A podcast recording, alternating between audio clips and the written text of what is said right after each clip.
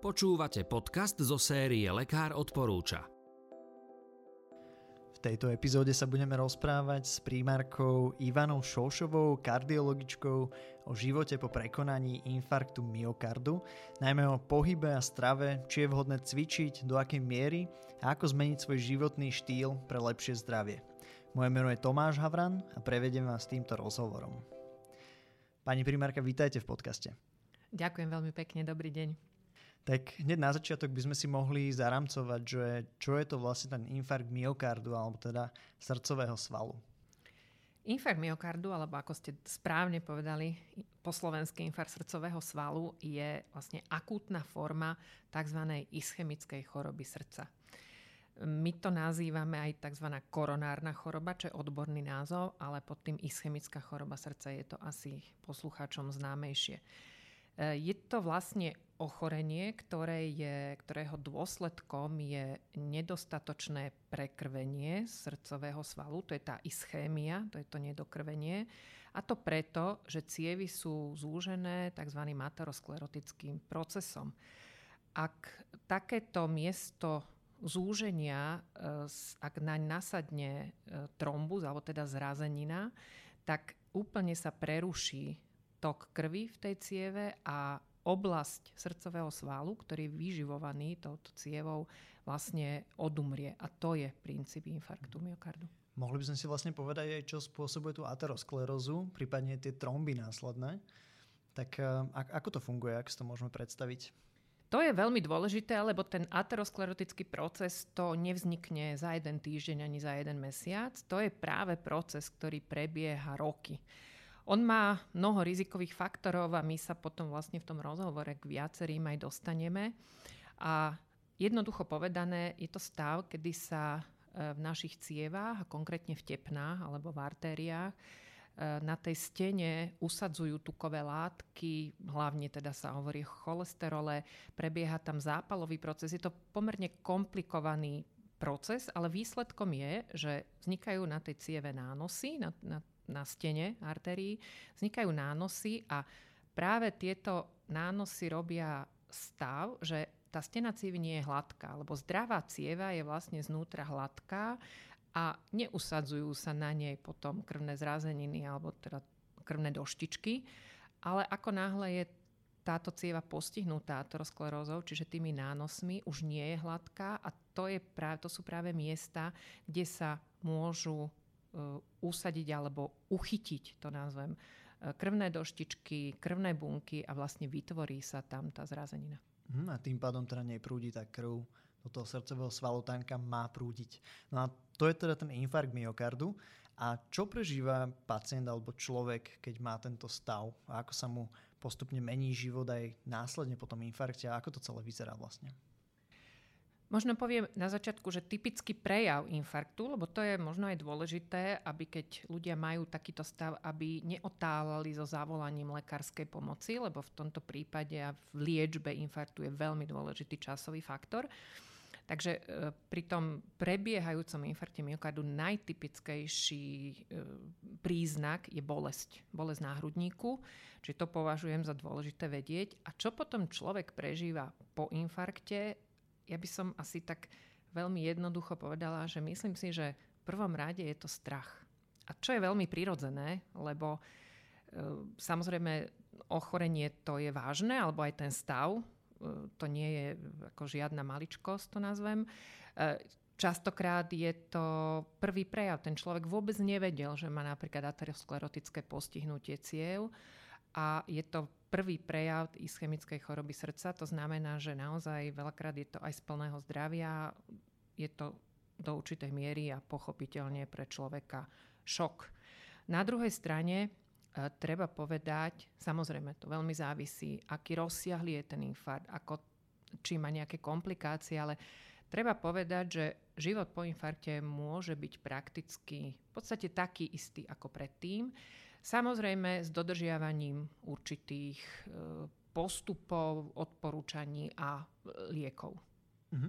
Čiže dá sa vlastne povedať, že človek môže žiť rovnako kvalitný život, ale na niečo si musí dávať pozor, musí sem tam chodiť na tie prehliadky u lekárov, o tom sa budeme baviť v ďalšom podcaste.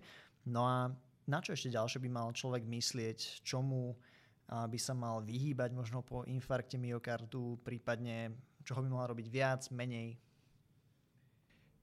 Keďže v tomto stupe sa hlavne bavíme o tzv. životospráve, o tom, čo vlastne môže človek spraviť sám pre seba, tak e, možno začnem tým, neskôr sa asi dostaneme aj k tomu, že určite po infarkte vždy treba užívať nejaké lieky. To je absolútne nevyhnutné, niektoré dokonca doživotne, niektoré do času, ale na to už teda sú lekári, ktorí odporúčia, že teda ako konkrétne u, aké, u konkrétneho človeka, ako to má byť. Ale vráťme sa teda k tej životospráve. Ono je, ak nás počúvajú ľudia, a verím, že je veľa takých, ktorí nemali infarkt a dúfajme, že ho ani nikdy nedostanú, tak je určite dobre si to vypočuť, lebo to sú všetko veci v tej životospráve, ktoré je ideálne dodržiavať celý život, prakticky od detstva alebo od mladosti, nie až po infarkte. Nehovorím, že po infarkte je už neskoro, ale určite je lepšie týmito opatreniami tomu infarktu vlastne predísť a predchádzať. Tie faktory sú viaceré. Jednak týkajú sa návykov alebo zlozvykov a konkrétne by som teda povedala, že fajčenie, ale tu vidím, že ešte k tejto otázke sa asi aj podrobnejšie dostaneme. Čiže určité návyky, ktoré človek mal a ktoré sú škodlivé, tak odporúčame a určite teda je vhodné zanechať, absolútne vylúčiť. Potom druhý faktor je stráva, akú človek príjima a to tiež poviem, že je ideálne, keby sme to už naše deti naučili, že ako teda tá stráva má vyzerať a, a ako, ako teda strávou dosiahnuť to, že sa jednak človek bude cítiť dobre a jednak, že aj zníži významne to svoje kardiovaskulárne riziko. Ďalší faktor je pohyb. To je veľmi dôležité a tiež sa k tomu aj podrobnejšie dostaneme, ale určite hýbať sa. V podstate, aká, poviem to, akákoľvek forma, aj keď, keď to budeme podrobnejšie rozoberať, tak sa môžeme k tomu dostať, že čo je najvhodnejšie. A tretia, alebo štvrtá, posledná vec je z hľadiska tej životosprávy je stres.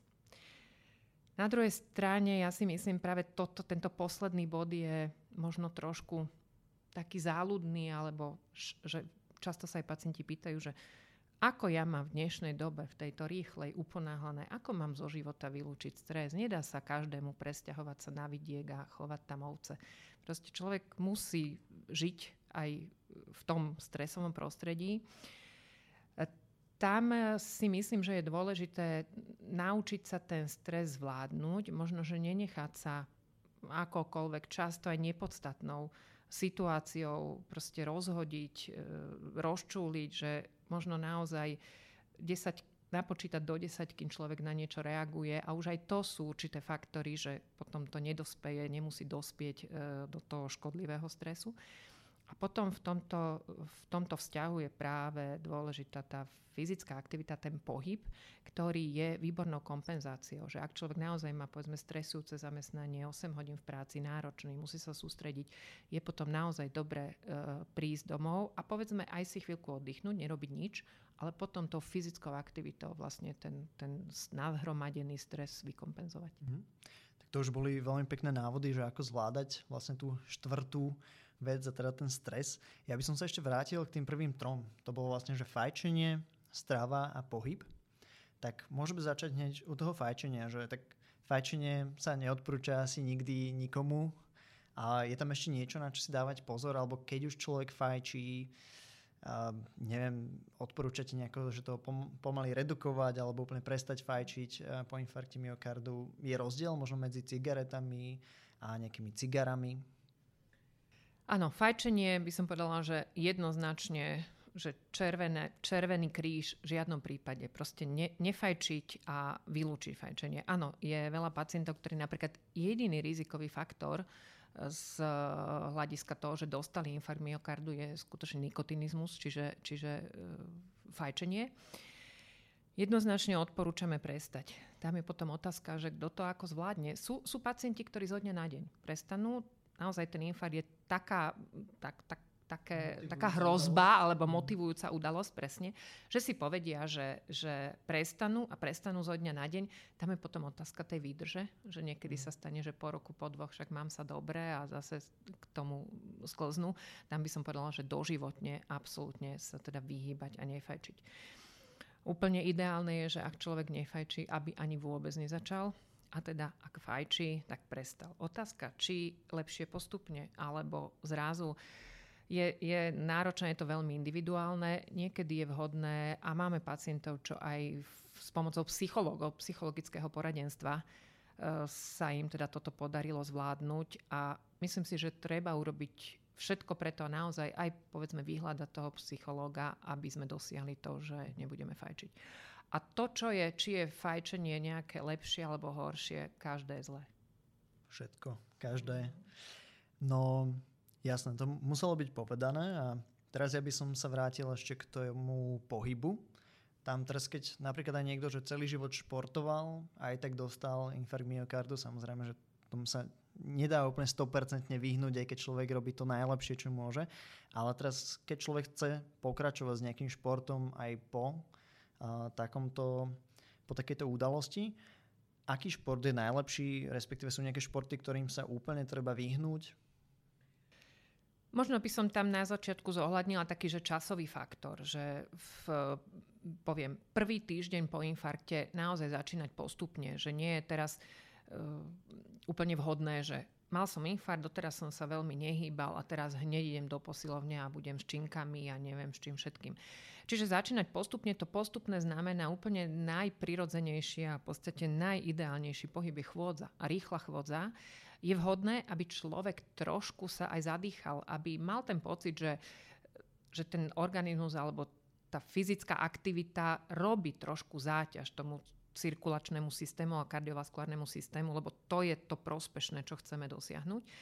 Čiže e, z hľadiska časového, možno prvý, mes, prvý mesiac robiť to postupne a teda postupne zvyšovať tie dávky. E, in, úplne ideálny Eh, ideálny, ideálna forma pohybu je tzv. aerobná, to znamená, ako som povedala, chôdza, komu nevadí a nemá problém s klbami alebo s nadváhou, veľkou beh, lebo to zase môže mať záťaž na, na pohybový aparát. Eh, plávanie ideálne skutočne v lete alebo teda v bazénoch, bicykel. A hovoria teda niektorí, by som brala odborníci, ktorí sa zaoberajú e, vplyvom cvičenia na e, celkové zdravie, že tento optimálny aerobný pohyb je občas hodné e, skombinovať aj s tzv. silovým cvičením. Tam zase nie sme úplne zástancovia, že 100 kg činky, ale nejaké tie ľahké alebo ideálne aj so svojou vlastnou hmotnosťou. Čiže Môže to byť kombinácia, aerobný je najvhodnejší a najprirodzenejší a vlastne všetkým dostupný. A možno by som to uzavrela tak, že hýbať sa akokoľvek je výborné a každý krok sa počíta. Aj to, že nejdeme výťahom, ale po schodoch. Mm. Tak to je presne tá situácia, že netreba čakať na infarkt myokardu, kým človek začne sa takýmto spôsobom hýbať. No a posledná, posledná tá zložka je strava. Teraz je strašne veľa informácií všade, každý si udáva, čo treba jesť, niekto je veľa proteínov, niekto je veľa tukov, niekto je zeleninu, niekto je meso. A tých informácií je naozaj veľmi veľa, čo odporúčajú kardiológovia, aby pacienti jedli ideálne, aby mali čo najmenšie riziko práve nejakých kardiovaskulárnych ochorení. Ja to poviem na začiatok tak veľmi všeobecne, a už som sa stretla aj s týmto výrokom a veľmi s ním súhlasím a nesúvisí len s kardiológiou a kardiovaskulárnymi problémami, ale myslím si, že v dnešnej modernej dobe vo vyspelých krajinách, kam my patríme, e, trpíme hlavne nadbytkom stravy, potravy a energii, energie z tejto stravy. A žiaľ je tá strava málo kvalitná alebo hodnotná na výživové látky a proste látky, ktoré potrebujeme od e, vitamínov, stavebných prvkov. Čiže toto si myslím, že je taká naozaj ako situácia dnešnej doby, ktorá nás, ktorá nás zabíja, ničí a to súvisí aj nielen teda so srdcovo ochoreniami, napríklad s onkologickými ochoreniami.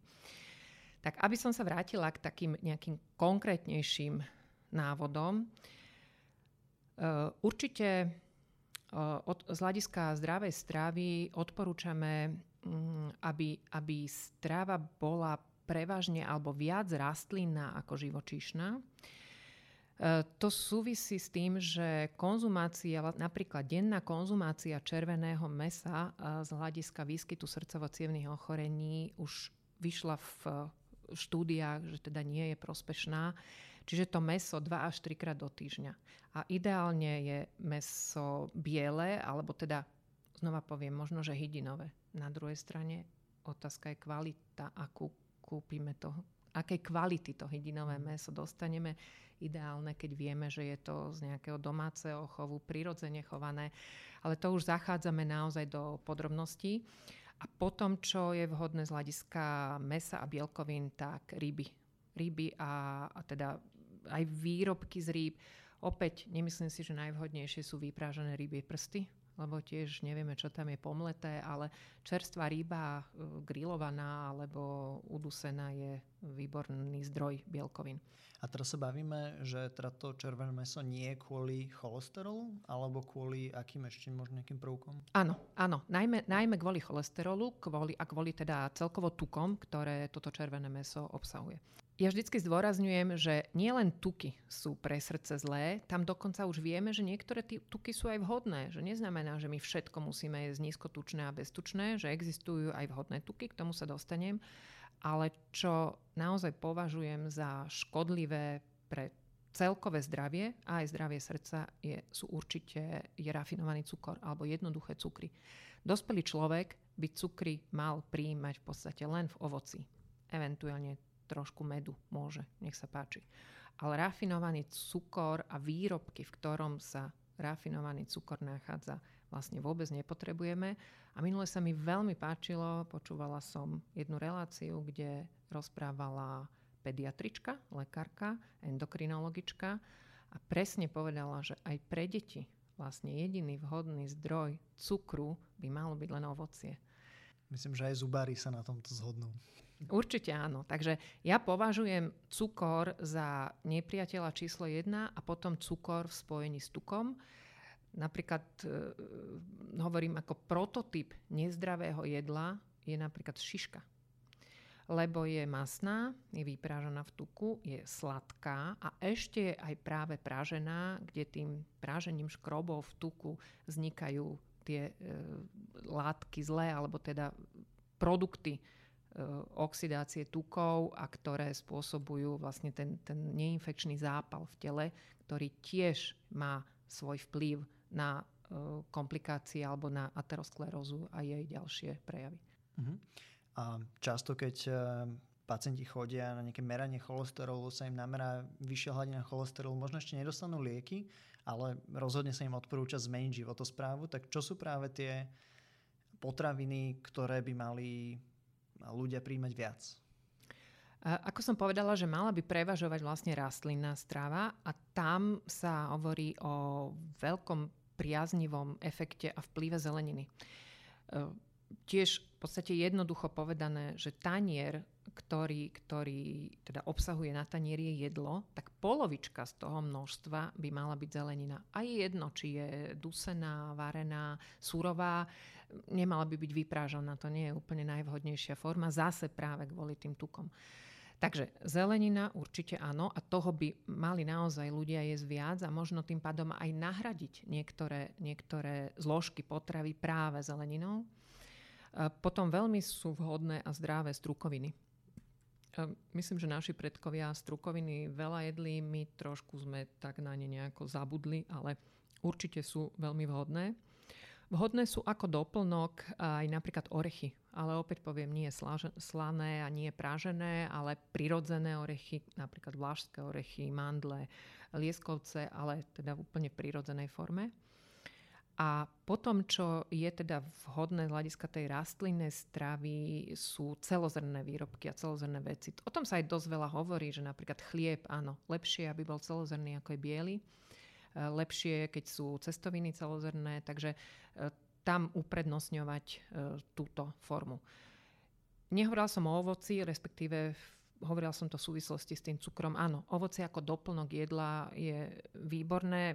Sú určití pacienti, napríklad diabetici, ktorí by veľmi sladké prezreté ovocie nemali, lebo zvyšuje ten cukor, ale pre ľudí ne, nepostihnutých cukrovkou je ovocie vhodná forma, ale nemalo, ho, nemalo by ho napríklad byť viac ako tej zeleniny. Zelenina by mala prevažovať. Ovocie napríklad ako snack, ako desiata. Ešte mi napadlo, že nehovorila, že spomenula som, že tie tuky, že áno, pred veľa tukmi všade počúvame, že nejedzte veľa tukov a varujú nás pred tukmi. Dnes už vieme, že nie úplne všetky tuky sú zlé. Nechceme, aby príjem tukov spočíval predovšetkým v živočišných tukoch. Áno, to sú tie, ktoré sú horšie, pretože obsahujú nasýtené masné kyseliny.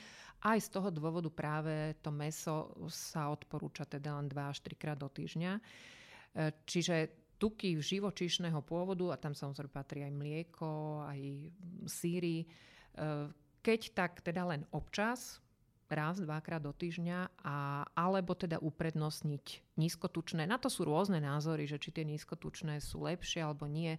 Ja myslím, že z hľadiska zdravia srdca pre dospelého človeka sú asi nízkotučné lepšie. E, u detí je to sporné a tam to teda hovorí, že nemusia byť nízkotučné a ja s tým súhlasím. A v čom sú, alebo ktoré tie tuky sú zdravé, sú to tzv. nenasýtené tuky, ktoré obsahujú nenasýtené masné kyseliny. A tam ako príklady napríklad olivový olej. Výborná, výborná vec, skutočne a tam ako nie je potrebné sa nejako obmedzovať v tej konzumácii. Olivový olej, repkový olej, také najvhodnejšie druhy tukov. A čo je úplne najhoršie, keď by som teda dala v tom poradí, že najlepšie olivový olej, tekutý, najlepšie zastúdená lisovaný, potom určité striedne množstvo povedzme živočišných tukov a čo nie je vôbec sú tzv. transtuky, alebo teda tuky, ktoré sú priemyselne spracované, vyrobené, hydrogenizované a to sú tie margaríny.